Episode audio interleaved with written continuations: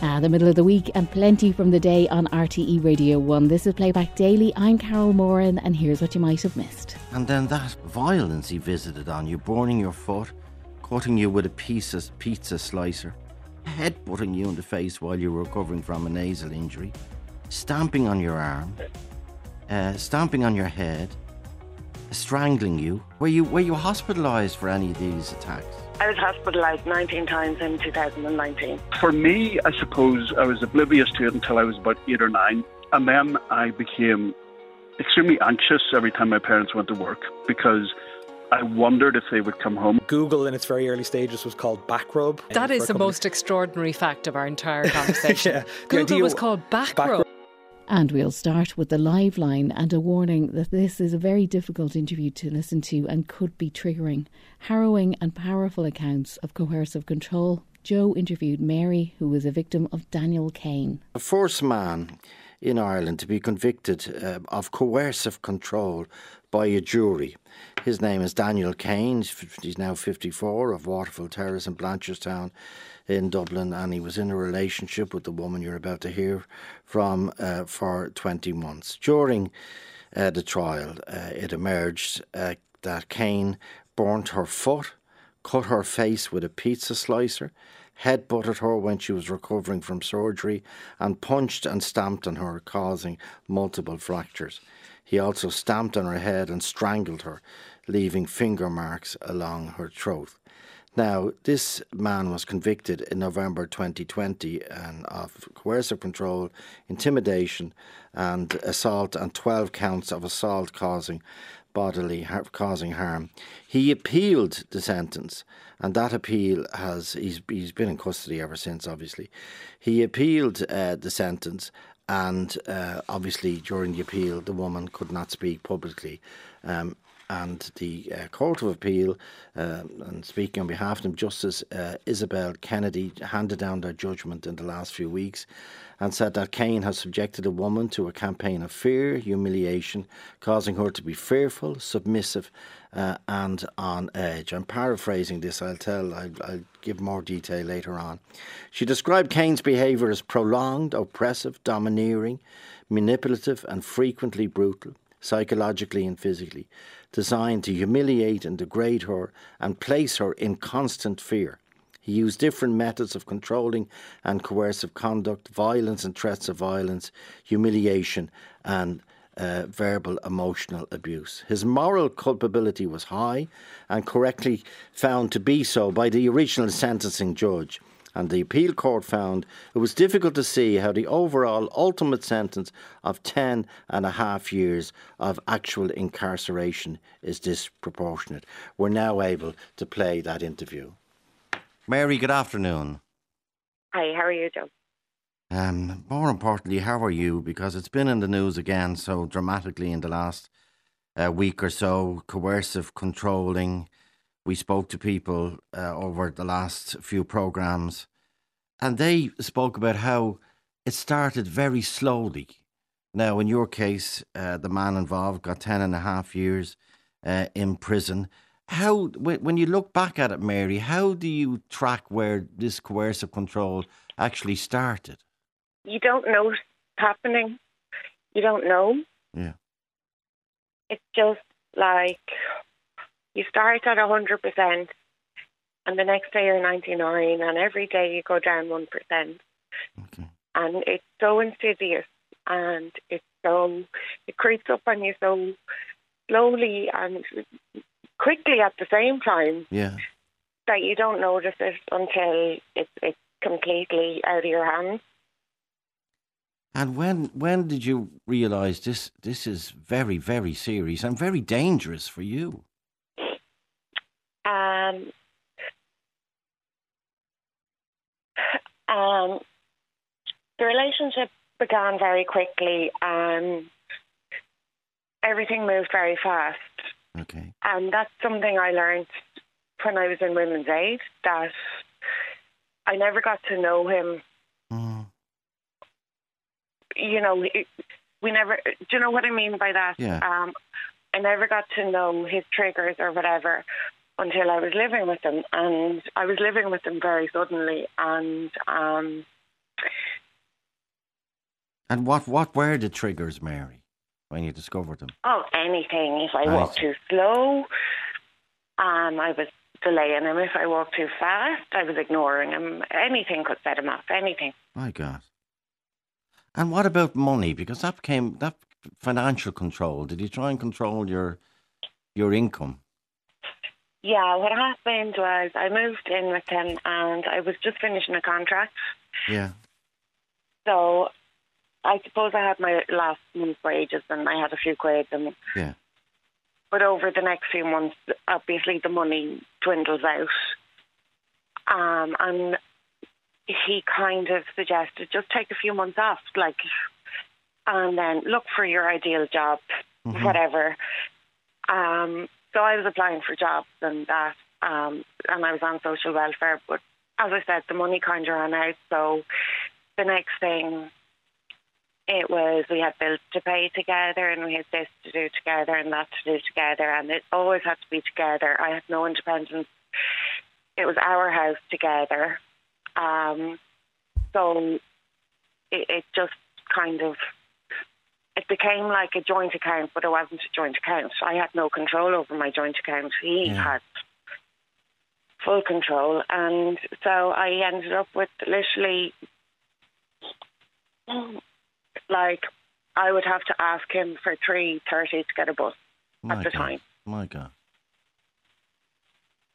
And then that you put that beside the horrific violence he visited on you, burning your foot, cutting you with a piece of pizza slicer, headbutting you in the face while you were recovering from a nasal injury, stamping on your arm, uh, stamping on your head, strangling you, which left finger marks along your throat. Were you were you hospitalised for any of these attacks?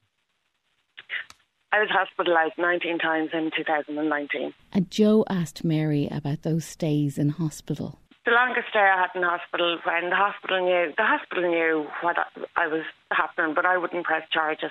Okay.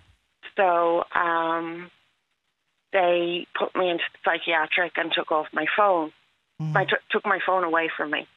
Oh, they thought you were you were trying to self harm. No, they didn't. No, they knew what was going on. Yeah. They wanted me to have a little break away from him Okay, okay. So because at that stage things were so like obvious to the hospital yeah, that they said leave her here for a few days, kind of take her phone over. He won't be able to contact her and see how she gets on. Um. So I think that was like four days I was in hospital. I I ran away so many times. I slept rough. I slept in bus shelters and bike bike sheds and um, fields and parks. When I couldn't get through to anyone, like uh, sometimes this would happen in the middle of the night. So yeah, yeah. I had nowhere to go, so I'd have to I'd have to escape, and I'd have to sleep rough, basically. Obviously, you were scared of your life, literally scared for your life. I wasn't scared for my life. I wasn't. I I, I wished he'd killed me. I wished he'd killed me. What I was scared of was that he he used to stamp and beat me and do all sorts of things to my head, and all I was afraid of was that I was going to end up a vegetable and someone someone would be changing my nappies for the rest of my life. That that that was a worse fear than my death. And Mary, could you tell anybody? No, he didn't let me go anywhere else. Use my Fam- phone. Family, friends, work No, colleagues? he didn't. Any anybody, nobody, nobody knew. Um, towards the end, people knew, but not not at the start or in the middle. People. It got to the, he wouldn't let me text anyone, or he, he'd have to. He'd go through my phone and say he was playing a game, and he'd just be looking at my text. You know, God. And then the court case. Did you tell us about the court case and how that came about? Because that's that's different, I suppose. Uh, Tell us how the court case came about. Where the, where the Gardaí described you as one of the most courageous people they'd ever come across. Sometimes that's a lovely term, and some days I am a brave survivor, and some days I'm a victim. I can't describe yeah. how I feel. Yeah. Some days, you know, some yeah. days I'm like, what's that song? And I can't sing. I'm a survivor, you know. Um, I was in hospital three times that week. Um, it stamped on my head, so my ears bled. And I got really afraid that I was having some kind of. So I went over myself um, to the hospital. It was only across the road, and okay. I can't remember the second one. Like I, this was all a big, huge yeah. shock to me. But he he hurt my arm on a Thursday night. Um, he caught my hand and he kicked my arm. So he broke, my arm was broken straight across.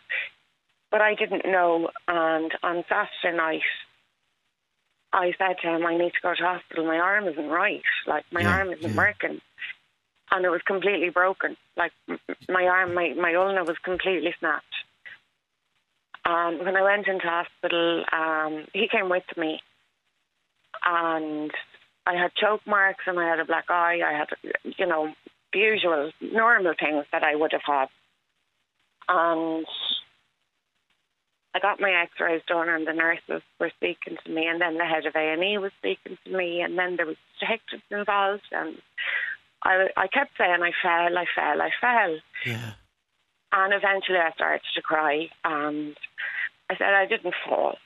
And they said, we know you didn't fall because nobody yeah. can actually break their arm the way you broke it. Yeah, you have broken well, yours, he, unless well, like he broke it, unless a horse kicks them or something.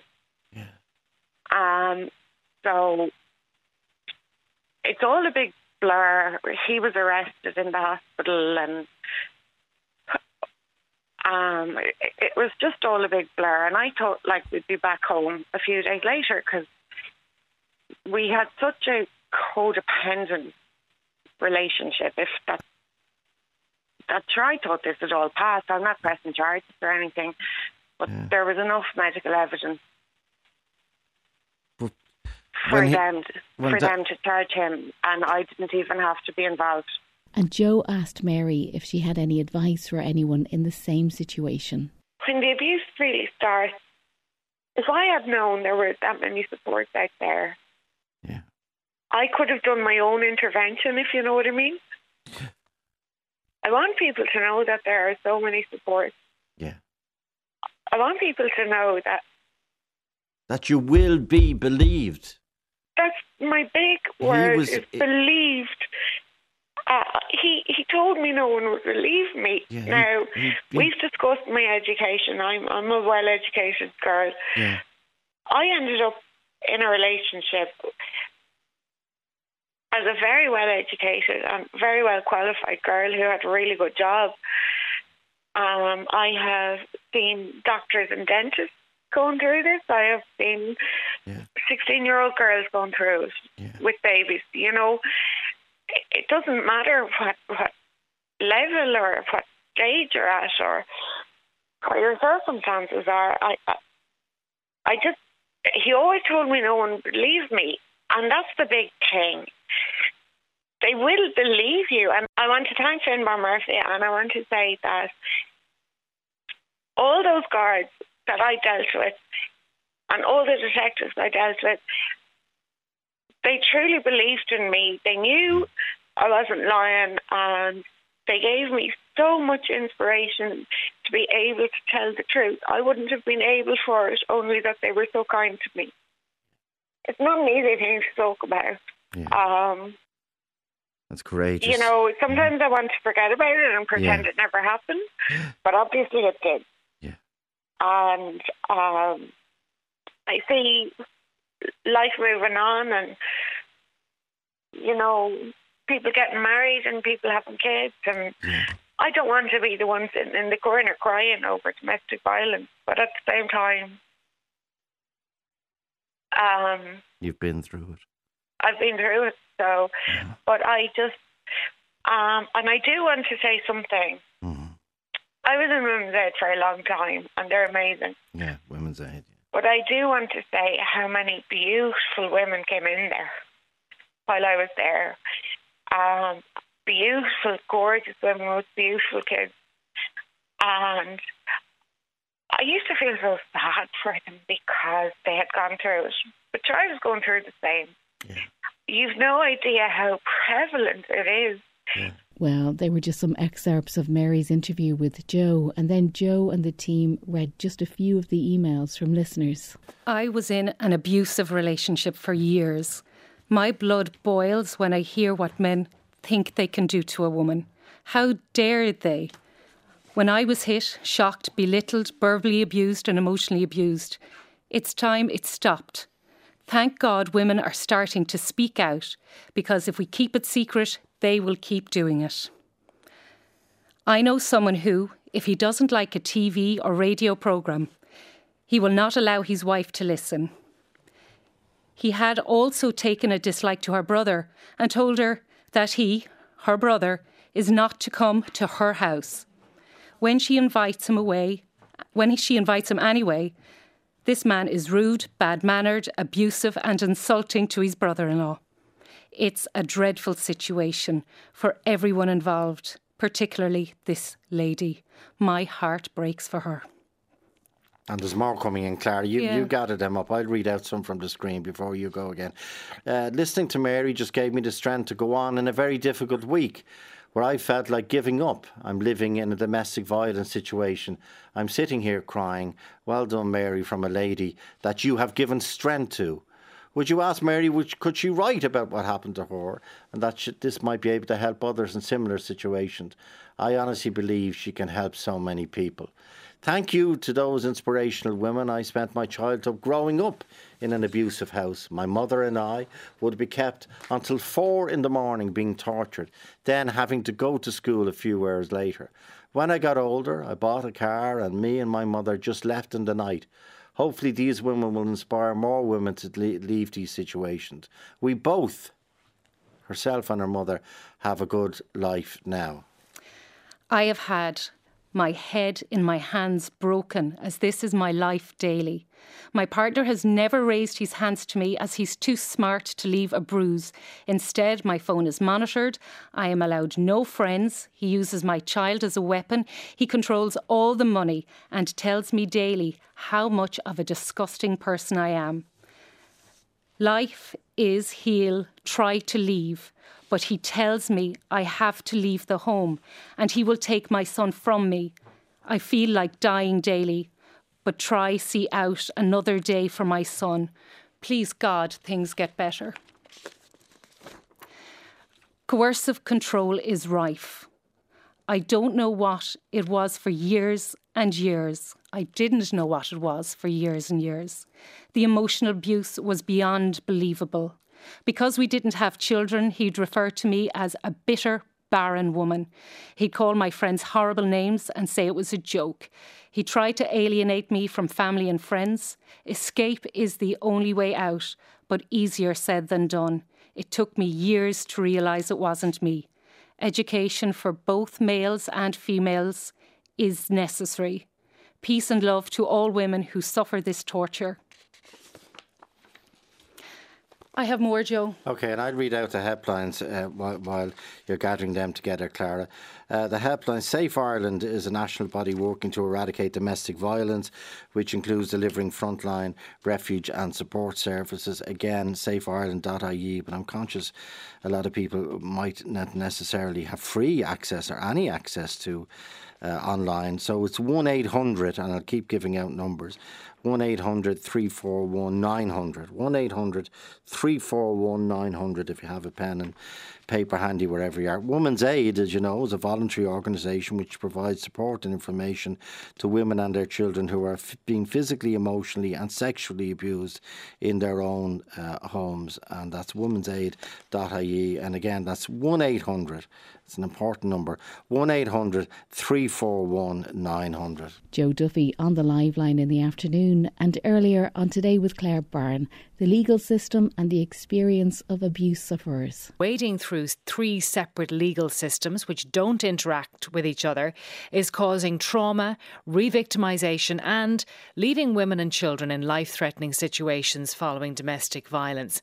This is all according to the new report from the National Women's Council and the Department of Justice on the experience of abuse survivors. The report is being launched right now, but we can get more detail. I'm joined by Cliona Saidléar, Executive Director Director with the Rape Crisis Network Ireland, and also Emma Murphy, who's a domestic violence campaigner and advocate. And thank you both for speaking to us today. Cliona, if I can come to you first, the report deals with these complex interactions between the three separate legal systems. Will you just explain to us the significance of the report and what its key findings are? So, this report, in, in many ways, for the first time, details these three systems and how they interact and indeed don't interact and clash with each other. And it's really the first time that we're having that in the public space. And the reason for that is that the, the, the silences and the difficulty of telling this story is because uh, there's a lot of family law and child protection in there. So it is covered by in camera so essentially, the secrecy around this issue has been has been, if you like, protected by law. So it's really difficult to tell this story. So what this report does is it finally tells the story in black and white. And what the three systems are, let's say, for example, I mean, our interest would be where, for example, there is an allegation of child sexual abuse, and particularly within a family that will go to, to child protection, that will go to TUSLA and the social worker, it'll be reported there. It'll be reported to Garda Síochána as well, and processes will begin there. On the one hand, the Garda are doing the criminal investigation. On the other hand, TUSLA are first and foremost trying to protect that child and doing putting in a child protection response, which is not a criminal investigation. Uh, but those two are happening in parallel and they may clash. And then, of course, because it's happening within a family, you will probably end up in a situation where there is a private family law case which will be treated in camera, which necessarily means that people can't talk about it. Mm-hmm. So that's a, a, divorce or separation mm. proceedings underway as well. So none of those systems are interacting with each other. Is that the problem? They they they are interacting with each other, but they're not interacting effectively. So there's not so oftentimes what what and Emma can probably speak to this is what you'll find is that once you enter this system, and, and I mean I think everyone that I've spoken to has come to me, and I, I think it's a similar experience for for any organisation like ourselves. One of the first things that that largely the women, the the protective parents who come forward, and it's largely the mothers will say is, I think I'm going mad because I trusted you know, child protection. I trusted the Gardaí. I trusted the, the courts. And they're all asking me to do something different. Mm-hmm. They're all asking me to do something contradictory. And I don't know how to choose between them. And they're telling me I need to choose between those choices. And those choices are contradictory. Can, for, will, for example. yes, I just want you to explain that to us. How, yeah. is the, how are the systems asking this person to do different things? So you may well be so so if if if there is um, if there is an allegation, if there is concern that one of the parents is abusive to the child, obviously you you know you you want to limit that abuse. You want to stop that abuse right there and then. You want to limit the access that that parent has to that child, and it's probably a parent. Um, in order to in order to safeguard that child in the immediate in the immediate, you may end up with a custody case on an access case going on in family law, which requires you to provide access to that child. You may end, you may have a barring order against the person who is abusing you um, in terms of domestic violence, and you may also be ordered simultaneously to to um, meet that abuser that you have a barring order against in order to facilitate their access to the children. So these are the contradictions that are, are lived every day by anyone who enters that system. So it is the feeling of, am I going mad? Why is why why does it feel like I have been asked to do the impossible? Mm-hmm. And it is because these systems aren't working to, together effectively. Cliona Saidléar there. Then Claire spoke to domestic violence campaigner Emma Murphy. The language in this report doesn't hold back. It says that domestic violence victims are undermined and blamed by social workers, characterised as abusers in family law courts, and sometimes not taken seriously by Gardaí. And I know that you speak to many women who are in situations where domestic violence is happening. Do those statements ring true with the conversations that you're having? Yeah, very much so. Um, like we still live in a very much of a victim blaming society. Um, and even, especially if, if women have been going through abuse for years and they're in the cycle of abuse where they leave, they go back, they leave, they go back. The, the empathy piece seems there, there seems to be no empathy, say with with guards, with people that's working in these professions with the woman, with the woman you know, and it's not taken into account what that woman has to go through. Like Lena just said, like re traumatized after going through a court case, but then also has to give access to the perpetrator, you know. So she's being put in a very, very difficult and very dangerous environment again with that one person that the woman is terrified of. So for the woman, she's feeling, well, why am I being punished for something that someone else has done? And the lack of empathy, empathy or the victim blaming, does that come in when the woman returns to that relationship or to that home with the abuser? Yeah. Yeah, we see it with the guards all the time, and you know we're still hearing, well, why don't you just leave? Why don't you just do this? Why don't you just do that? And I suppose we're living in today's society, you know, we're in a big, huge housing crisis and everything else. So it's not it's not easy for a woman to leave a situation and the empathy seems to be gone there. There is no empathy for the woman. And then often it's not taken into effect either that when a woman leaves a situation, she's at her most vulnerable and it's the most dangerous time for a woman is when she actually leaves that that relationship, which shouldn't be the case. Mm-hmm. She should be protected by the system. Emma Murphy from Today with Claire Byrne, and a reminder that you can find help and support at rte.ie slash helplines. And in the morning on the Ryan Tubridy Show, Blue Lights is a BBC police drama set in Belfast, and co creator of the show, Declan Lawn, was on the line. And Ryan is a big fan. Uh, congratulations on, on Blue Lights. Really, really excellent show. And I think that we need to go back a little bit to your, your background as a journalist to. Uh, appreciate where you're coming from and to get into uh, that, that sense of your clearly intense understanding of of this of this place, of the politics, of the police, uh, you were involved in uh, Panorama and Spot the Spotlight program. Tell us a bit about that. Yeah, that's right. So I joined BBC Spotlight in the summer of 2002 and I, I, left the BBC in 2018. So 16 years as an investigative journalist based mainly in Belfast uh, and also out of London. Um, and I suppose I was a post-conflict journalist, Ryan. Mm. You know, hmm. we we spent the, that period counting the cost um, and and looking at the the effect of 30 years of violence on society. And towards, I, I suppose, around 2015, 2014, my my friend Adam and I started writing short films and, and screenplays together. And this show, I suppose, is is like a distillation of everything we learned over all of those years in journalism. It's you know all the families we sat with, all the the kind of violence we encountered. Um, it's all there. We kind of poured everything into into blue lights we we've been talking only yesterday about the, the, Republic of Ireland, broadly speaking, and I mentioned the famine in relation to the Trevelyan story. I'm sure you're familiar with, on, and and inter, yeah. intergenerational trauma. That's from 1847 till 2023. Yours is so yeah. much more contemporary in terms of the politics of Northern Ireland. Uh, you talk about post peace post peace process, and yet when you go to certain parts of Northern Ireland, you know that the nothing is perfect, uh, that things are still being worked out, shall we say. But equally, despite the lack of, of killing that's going on, there is an awful lot of damage. And I think that's something that really comes out in Blue Lights that there's a psychological tremor that continues to rumble along.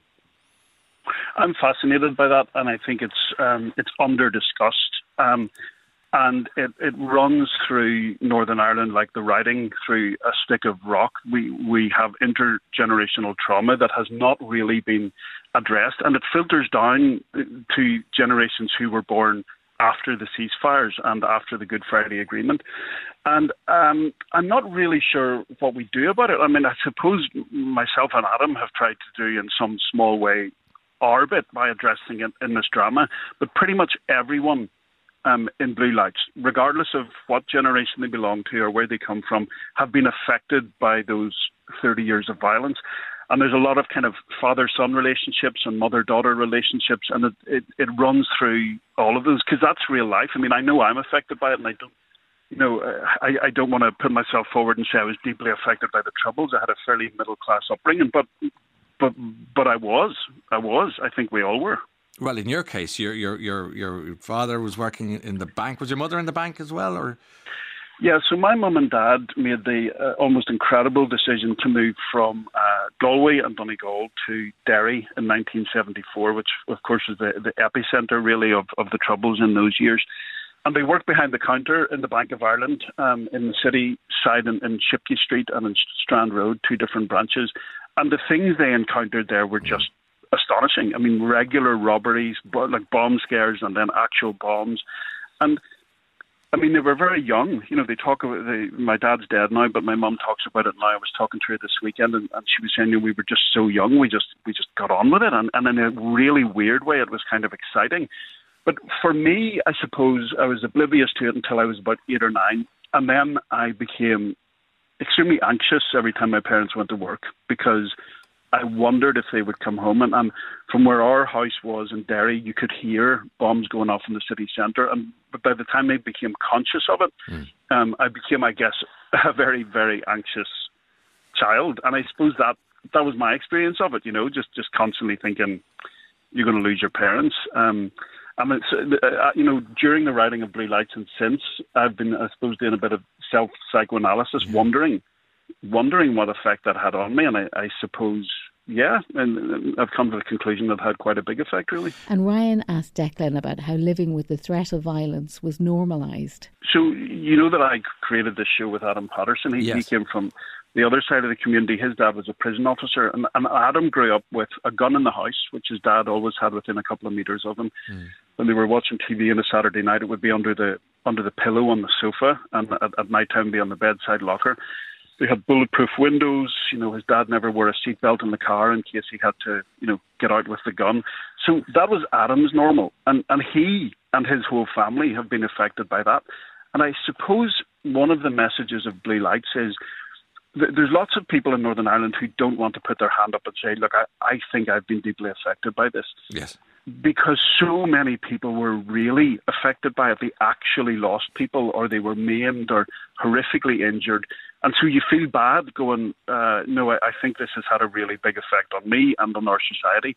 But but maybe we we have to start to do that because the more I talk to Adam about it, uh, and the more he confides in me about what it meant and how it's affected him to this day, the more I think, God, maybe, maybe we need to just start talking about it more. And for us, one of the best ways of, of talking about things is drama.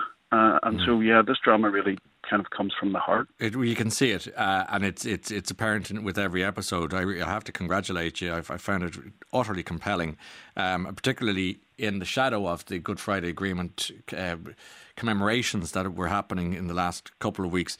And you talk mm-hmm. about post traumatic stress disorder of sorts, but you're examining really a generation that, whether they know it or not, uh, are suffering from what might be called a post conflict stress disorder.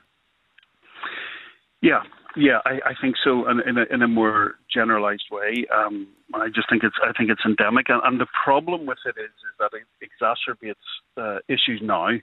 So as as we pass down the kind of stress to the next generation, we're also passing down opinions and hard attitudes. And uh, one of my takeaways from my 16 years in journalism was mm-hmm. a kind of a, a constant evolving shock at, at, at very, very, very young people inheriting the kind of sectarian attitudes that their their fathers and mothers would have had. And that is continues to be a massive problem in Northern Ireland. I mean, I know you, you mentioned at the start there you were in Belfast last week. You did a black taxi tour. That's I mean, right. I'm sure your takeaway was also probably, okay, this hasn't changed as much as it should have. My, if you're asking me, I, uh, my answer was that it was a tale of two cities. Uh, that there was yeah, a, there was a, there was a beautiful yeah. modern Belfast that is young, thriving, economically sound, and pretty much um, no sectarian uh, uh totally. tinge in the air. And then there's interface, uh, working class uh, Belfast, if you want to call it that, uh, where you know we were told that there was a lot of damage done on on all sides. This isn't uh, necessarily one colour or another. Um, and yeah. I don't know if that analysis make, is is fair or justified, Declan. This is your town. No, you've you've hit the nail completely on the head. Like if you walk through the Cathedral Quarter in Belfast, which is is our uh, equivalent to Temple Bar, mm. you're in a modern European city full of tourists, amazing restaurants, amazing pubs. You go to Belfast for the weekend, you'll have you'll have one of the best weekends of your life. Sure.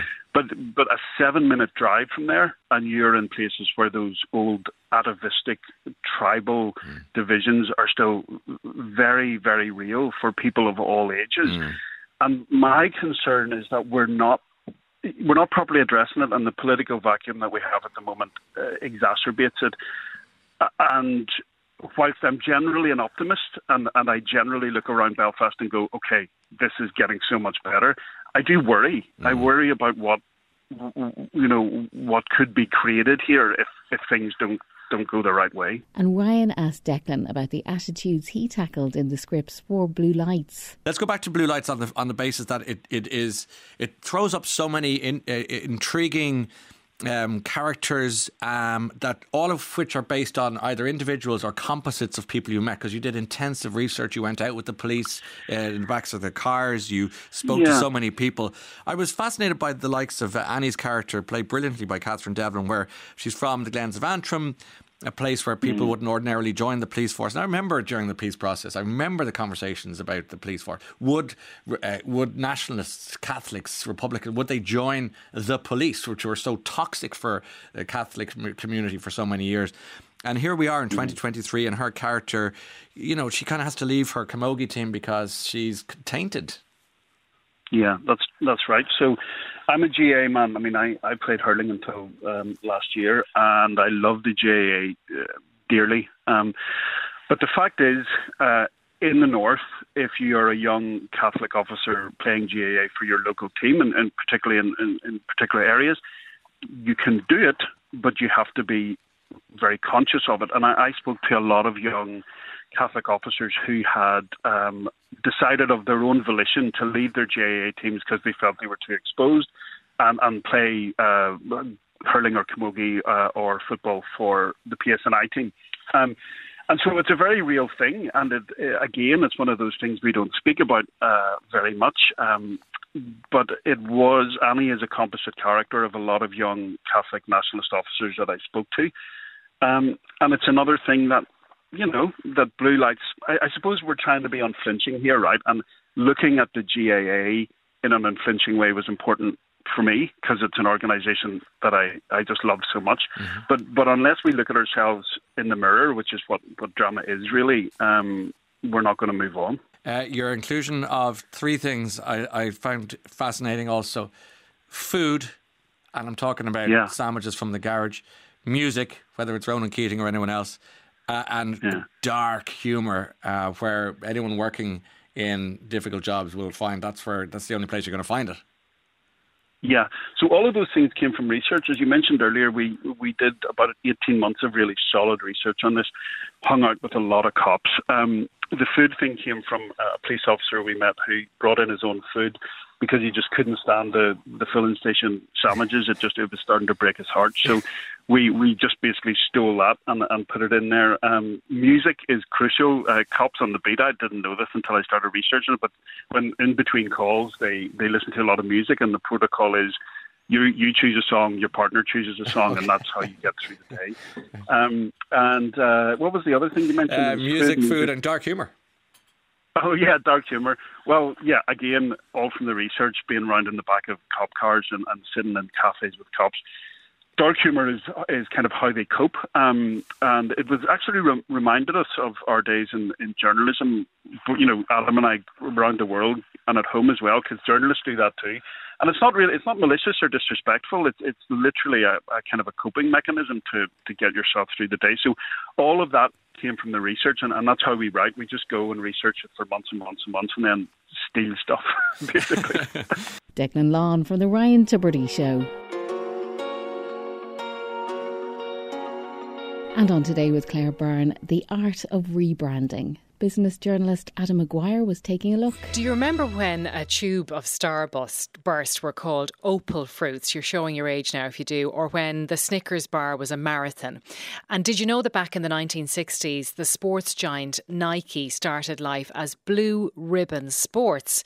Recently, the University of Galway spent 480,000 euro on rebranding. Many other institutions and companies have tried this over the years with varying degrees of success. And I'm joined now in studio by Adam Maguire, RTE business journalist, for a closer look at the business of rebranding. Good morning, Adam. Hi, Claire. How are you? This is fascinating. This is really because sometimes it's clear why it happens, and sometimes it's impossible to know why a company yeah. would. It almost seems like for the sake of it. Rebrand. But I mentioned the cost there to the University of Galway just as an example because it can be an expensive business, can't it? Yeah, it, it, can take a lot of work, especially if you're dealing with a big institution or a big multinational company because they likely spend a lot of time workshopping a new name or a new look, getting in very expensive consultants, doing lots of market research to see what people like and don't like. Then you have to check and make sure someone else isn't already using it and you're not going to get sued or uh, have have a trademark infringement against you. So that's a lot of legal framework uh, and, and legwork, and you probably have to do a lot of copyright and trademark filings around the world as well. And then you actually have to roll out the rebrand. So you have to change the logos on your offices, on your website, on your business cards, uh, and and everything else. And you you then also probably want people to know that the name change is happening. So you have to spend a lot on a marketing campaign. And you know we probably can think of ads of you know new look, same great service kind of thing, where mm-hmm. you know you want to make sure you're not putting existing customers off while maybe also trying to encourage new ones to come in as well. So very expensive, very complicated process. And why do they do it? Yeah, loads of, of, reasons, really a multitude why you might decide to rebrand. In some cases, it's simply because they want to refresh or revitalize the company image. You know, it's a good way of shaking off an old fashioned reputation, maybe is, is, to get a new name, a new look. The examples you gave there of Opal Fruits and, and Marathon bars, that was because Snickers and, and Starburst were the names in, in most other countries outside of Ireland and the UK. So they decided it was easier to have one global brand, and then it meant, you know, at the World Cup you could have a yes. Snickers ad, and everyone would know what you're talking about. So that's why we, mm-hmm. we had to change the names in, this country. But it could be simply the name is too long-winded, so they want something snappier or kind of, you know, a, a, a bit lighter, or maybe they're trying to emphasise a change in direction. You know, they've new products and services that they want people to know they're, they're offering, uh, and uh, or else they're trying to de-emphasise something that they used to do that people uh, don't like anymore. A lot of rebrands are done because a company gets a bad reputation, so they say, right, we'll get rid of the old name that has negative connotations and, we'll move on with it with a new look. Well, they're the fascinating ones. You have yeah. a couple of examples now. yeah, and, and you know, there's loads over the years, and some of them are done quite quietly because they're trying to downplay the thing that they don't want people to think about in relation to their brand. I, I think a good example is KFC because they kind of changed their name without actually changing their name. You know, obviously, the original is Kentucky Fried Chicken, but in the 90s, they slowly, without making a big splash, they just slowly started using the initials more and more instead of saying Kentucky Fried Chicken essentially because you know there was this growing negative connotation around fried and deep fried food and they didn't want people to think oh this is really unhealthy food. Now, so they didn't stop frying it they oh just no no they didn't change anything about what they were doing. They just didn't you know make a big deal about the fact that it was fried. And if you look now on, on the website I was looking on their Irish website yesterday you cannot find the word fried anywhere. Uh, even in descriptions of the food which talk about you know the ingredients and the chicken and all that kind of stuff it doesn't mention the fact that it's all deep fried, which it all still is deep fried. Uh, uh, but they just try and get away from that without actually changing anything. Uh, another example is uh, uh, of a company that tried to use initials to shake off a bad reputation is, is BP, used to be British Petroleum. Uh, in the early 2000s, it, it, had developed a really poor reputation around pollution, emissions, safety standards. So it rebranded initially as, as Beyond Petroleum because it was saying, well, we're, we're moving away from that. We're, we're going towards renewables. and they also ditched, you might remember, they had a, a shield was their old logo. Yeah. Yes. Uh, they ditched it for a kind of green and yellow sunflower, which is you know very environmentally friendly mm-hmm. looking. Uh, and eventually they dropped the Beyond Petroleum. They're just now BP. 20 years on, the vast majority of their, their revenues and profits still come from fossil fuels, but they're trying to, you know, downplay that fact. Still frying the chicken. Still frying the chicken, essentially, yeah. And, and another good company with a bad reputation, Philip Morris, would have made Marlboro cigarettes, Benson and Hedges. Uh, its rebrand has been much more significant. It's it's now called Altria. The website looks like something of a tech firm or a pharmaceutical firm, very, you know, clean and, you know, modern looking. Um, and its tagline is moving beyond smoking. They want a, a smokeless future. Uh, but they still own most of the big cigarette brands in the world. They also own a lot of chewing, dipping tobacco, uh, investment in vape, vape companies. So they still want people to consume tobacco and nicotine, but uh, they don't want people to, to know that it's Philip Morris necessarily that's doing that. Okay, so it's Altria. And, and those companies then that are trying to change direction, Adam? Yeah, a rebrand can be part of that process as well. I think Facebook is a good example of that. It changed to Meta in 2021, which it said was to emphasize its focus on the, the metaverse, which is this virtual reality world that Mark Zuckerberg believes the future of the business is. Mm-hmm. And it's put huge amounts of money behind this, not, not just the rebrand, although that was expensive, investing in the metaverse itself, this technology, uh, its Reality Labs division lost $13.7 billion last year alone. So huge, huge amounts of money. Some would say that the, the rebrand was also a reputational thing because Facebook's brand had been poorly damaged by the Cambridge Analytica access, uh, unauthorized access of, of, user data, you know, accusations around inaction, hate speech, and, and, offensive content, Russian interference in US election. All those things came along, and, and, and then they switched to Meta. But of course, the Facebook brand still exists. It's still the name of the, the social media company. And Meta also owns Instagram and WhatsApp. So it's, it's not unusual that you would have a different name of the parent company uh, to one of the brands. Yes. Google did this years ago. The, the, parent company of Google is now Alphabet. Google, as, as a brand, still exists as well. And Adam had some more examples of failed rebrands. 14 years ago, Pizza Hut tried to rebrand itself as The Hut because it wanted uh, people to know that it also sold pasta and salads and other foods like that. Uh, it also tried uh, Pasta Hut at some of its UK stores, but people just simply said no. Uh, the, con- the, consumers hated it, so they they, they went back. Did they? They went back. Yeah, the, the parent company uh, Yum Foods claimed it was just a trial. They were just trying it out. Yeah. They weren't really going to change.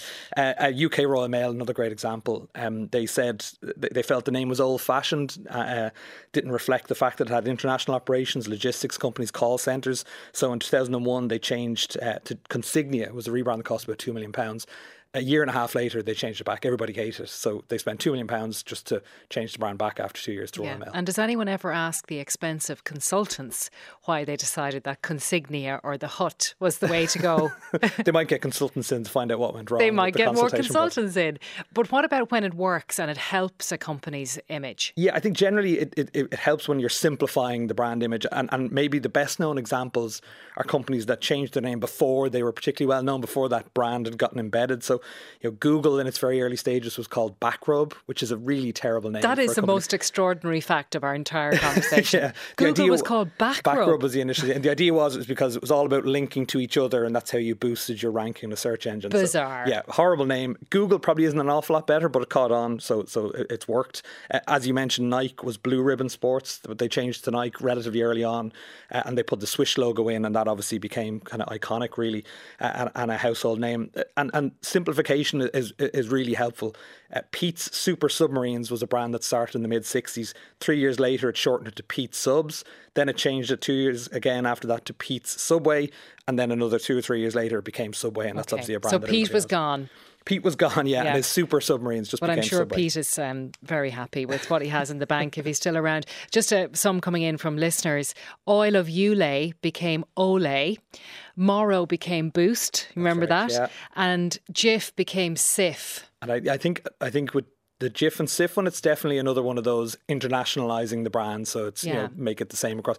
I'm not sure uh, uh that might be Moro Boost. They they they changed the bar though. I still call Cif, Jif. Yeah, I, think, I, yeah. I and, insist. And, and oil of Ulay yeah, well. Yeah, I'd probably, I'd probably call a Snickers a marathon. But anyway, um, now companies reverting to initials then for simplicity and, and brand recognition. I'd say that sometimes works, but you have some examples of where it did work. Yeah, exactly. And again, we're going to simplification and making it shorter. Uh, international Business Machines generally has been known as IBM for a long, long time. That, that that's the, the, the brand people would know. GlaxoSmithKline is now officially GSK, uh, which was an easy easy rebrand because I think you know because it's such a long name, GlaxoSmithKline. Most people just call it GSK if they were talking about the company, and and even companies that are keeping their name, they're changing the look of the brand, and, and simplification is part of that trend. Uh, uh, you know, people will notice company logos now are, are flatter and more kind of minimalist looking, and there's a couple of reasons for that. Firstly, it's because in the 2000s and the 2010s there were very complicated, colourful uh, uh, logos and branding, and so you always have the reaction against that. If you want to stand out from what everyone is doing, you do the opposite. So that's why we, we move towards the minimal look. But also, a more practical reason is that brands are, are, are, designing these things for massive billboards all the way down to your smartphone. So, mm-hmm. if they want your their brand to be legible on a little avatar on you know Instagram or on Twitter, it needs to be very easy to very read short. and very simple and clean. Adam Maguire from Today with Claire Byrne. And on Morning Ireland, burnout for Irish nurses. Physically exhausted, undervalued, stressed, under and sometimes not paid. That's the working experience of most nurses in Ireland, according to a survey of over 2,000 nurses carried out for the Irish Nurses and Midwives organisation. They're gathering in Killarney today in a week where over on one day over 700 patients were waiting on trolleys and chairs in hospitals for a bed in a hospital. The president of the INMO is Karen McGowan, and she's with us now. Karen McGowan, good morning. Good morning, Brian. Uh, tell us more about the main findings of the survey. Yeah, I suppose the theme of the conference is safe staffing, making it happen. And I suppose uh, we surveyed our members during the worst of the overcrowding crisis, which was January to March of this year. And I know our members were surveyed on their physical and mental well-being in the workplace. So the results are very stark, Brian. And unfortunately, they don't seem to be getting any better. There has been no opportunity for nurses and midwives to regain a stable footing, in Canada, since 2019, as it's been just crisis after crisis in the health service. So almost three out of four nurses and midwives who responded to this survey have considered leaving their current workplace. And that means that the fate of the entire health service is dependent on those people deciding that decide to stick it out for another month or another year or whatever they feel that they can do. So in the meantime, the staffing shortages are having a direct impact on patients, and the vast majority of nurses and midwives are saying that staffing levels in their workplace cannot meet the work demands, which has a significant impact on patient safety. What? And at this rate, Brian, you kind of have to consider that unsafe staffing has become the norm and that, you know, the hospitals are not safe for, for patients on any day of the year now. Tell us what it's like where you work. You're a nurse in Beaumont in Dublin. I am, yeah. I, work, uh, work. I have spent 14 years in the emergency department, and it's it's incredibly difficult. Um, emergency departments are incredibly uh, difficult place to work. As you know, we had 701 people uh, people on trolleys yesterday. The level of stress and burnout is very apparent, and our our uh, results of our study reflect that. You know, two thirds feel absolutely exhausted. Um, and uh, the experience is that um, that that you know people feel constantly under pressure from their workplace to work additional hours. So even when they are off, they still feel stressed, um, and um, this is really negative negatively impacting on their health. Um, there is a huge intention to leave. Uh, like our respondents, um, our members stated that they had considered leaving the workplace in the last month, and it's it's sad. It's sad to be at this stage that the results uh, of the workplaces adding so much stress and physical um, uh, distress to them. You say that a focus should not just be on finding and keeping more nurses, but how the nurses are rostered together. What, what do you mean by that? So we're calling for um, safe uh, safe staffing and skill mix, um, and this is government policy. So we know that this um, this safe staffing framework is is working really well in the likes of California and New South Wales, but we need the legislation on, to underpin this piece of of uh, of, of uh, work that we know uh, from pilot sites that it works really well. Karen McGowan talking to Gavin Jennings on Morning Ireland. And we're into the fine weather days, so Claire Byrne was talking to sea gardener Marie Power and wild food Mary Bulfin about beginning foraging for food. Mary, you have a wonderful display in front of you for people who are watching us on, on camera. What did you bring in? Oh, so I brought um, a wild garlic pesto, and then I brought one of its first cousins that is very common in the cities. This is one that comes out much earlier in the year, and it's called three corner leek and you wouldn't use a pesto from it, but it's like chives and it's a beautiful plant, mostly grown for its beauty. This one is a cabbage pretending to be a garlic. Right. this one is a wild pea called vetch. And then I have something for beer drinkers here. This is ale hoof or ground ivy. And I have herb Robert, plantain, wild arum, which is not edible, is actually poisonous, but it's a magnificent flower to show pollination and how insects and the flowers are connected. Well, well, this, and then I have primroses. This is why we need guidance here because a lot of people, I mean, you're obviously an expert in, in foraging and have been for many years, but a lot of people just don't know what to look for, do they? Yes, and you really need to be certain what you're doing. With green plants, it's not that bad, but still. Um, but this one as well, when it's quite grown, it's very obvious to see when the wild arum is young and the first leaves come out, they look superficially uh, similar to garlic. So it's one I always show people so they can see the difference mm-hmm. because you really don't want to be eating wild arum. And uh, when you take people out to forage and to, to teach them how to do it, how, how does it work? Are you picking as much as you can or no, no, no, no, no. That would not be sustainable. I take, you know, uh, sometimes a school group even, so that can be 25, but often it's like a family or a group of about 10 or 15. And what we do is we take our phones. We do take a little nibble of various different different things, but I have cards which have the English name, the Latin name, the parts I use generally. And it's just like a little snapshot. So when you go home, you don't have 20 photos of green things and you're going, oh, I know she said that was, but what's it for? Or I know what it's for, but I can't remember the name. So, so you're you taking have, a picture with your card You're taking a picture of the plant and your card, and then you have a little starting point. That's a, a and then we go back to the kitchen. Clever way to yes. do it. Now, Mary, stick on your headphones there if you can find them, because I have Mary on the line. Good morning to you, Mary. I know you were first introduced to sea foraging as a child, weren't you? That's right. Yeah, yeah. It was part of the coastal diet here in County Waterford. Um, well, for as long as we can remember, probably back to the first hunter gatherers. But it was fashionable well, fashionable, yeah, if that's the right word, up to maybe the 70s, and then it went out of vogue, and now it's back. it's back, back with a, vengeance. Way. And you stopped doing it yeah. yourself for for a long time, didn't you? Yeah, I did. Yeah, I, I went, I kind of went away from it, and it wasn't, um, it just wasn't as uh, as uh, easily available. It was uh, probably regarded primarily as a health food when I was a child. And if you were eating it, it was for health reasons. Now you've got top chefs using it as a flavor enhancer, um, you know, to give more umami flavor to their food or to um, even just to add a nice piquant garnish like to something if you're using something like pepper dulse. Yes, and can you go down to your local beach if you're listening to this now and someone's fortunate enough to have a local beach and start picking seaweed or there are only certain areas of the coastline where you can go and forage? You've got to be careful about uh, water quality. That's the main thing. Uh, the water quality where you're picking has to be excellent. You need to, and you need to know that. Most most local authorities post up the results at the head of beaches, and Green Coast beaches and Blue Flag beaches would have that information there, and so would a lot of others. But uh, if even if not, you can contact them. Uh, you can go onto a website called beaches.ie, and that will give you the water you know the most recent water quality. Mm. That's the first thing. Um, but then beaches vary depending on the degree of exposure to the elements and to waves and so on. Um, and if you've got very slow moving beaches like you know shallow long inlets or estuaries and things like that, they're going to have an awful lot of maybe one type of seaweed.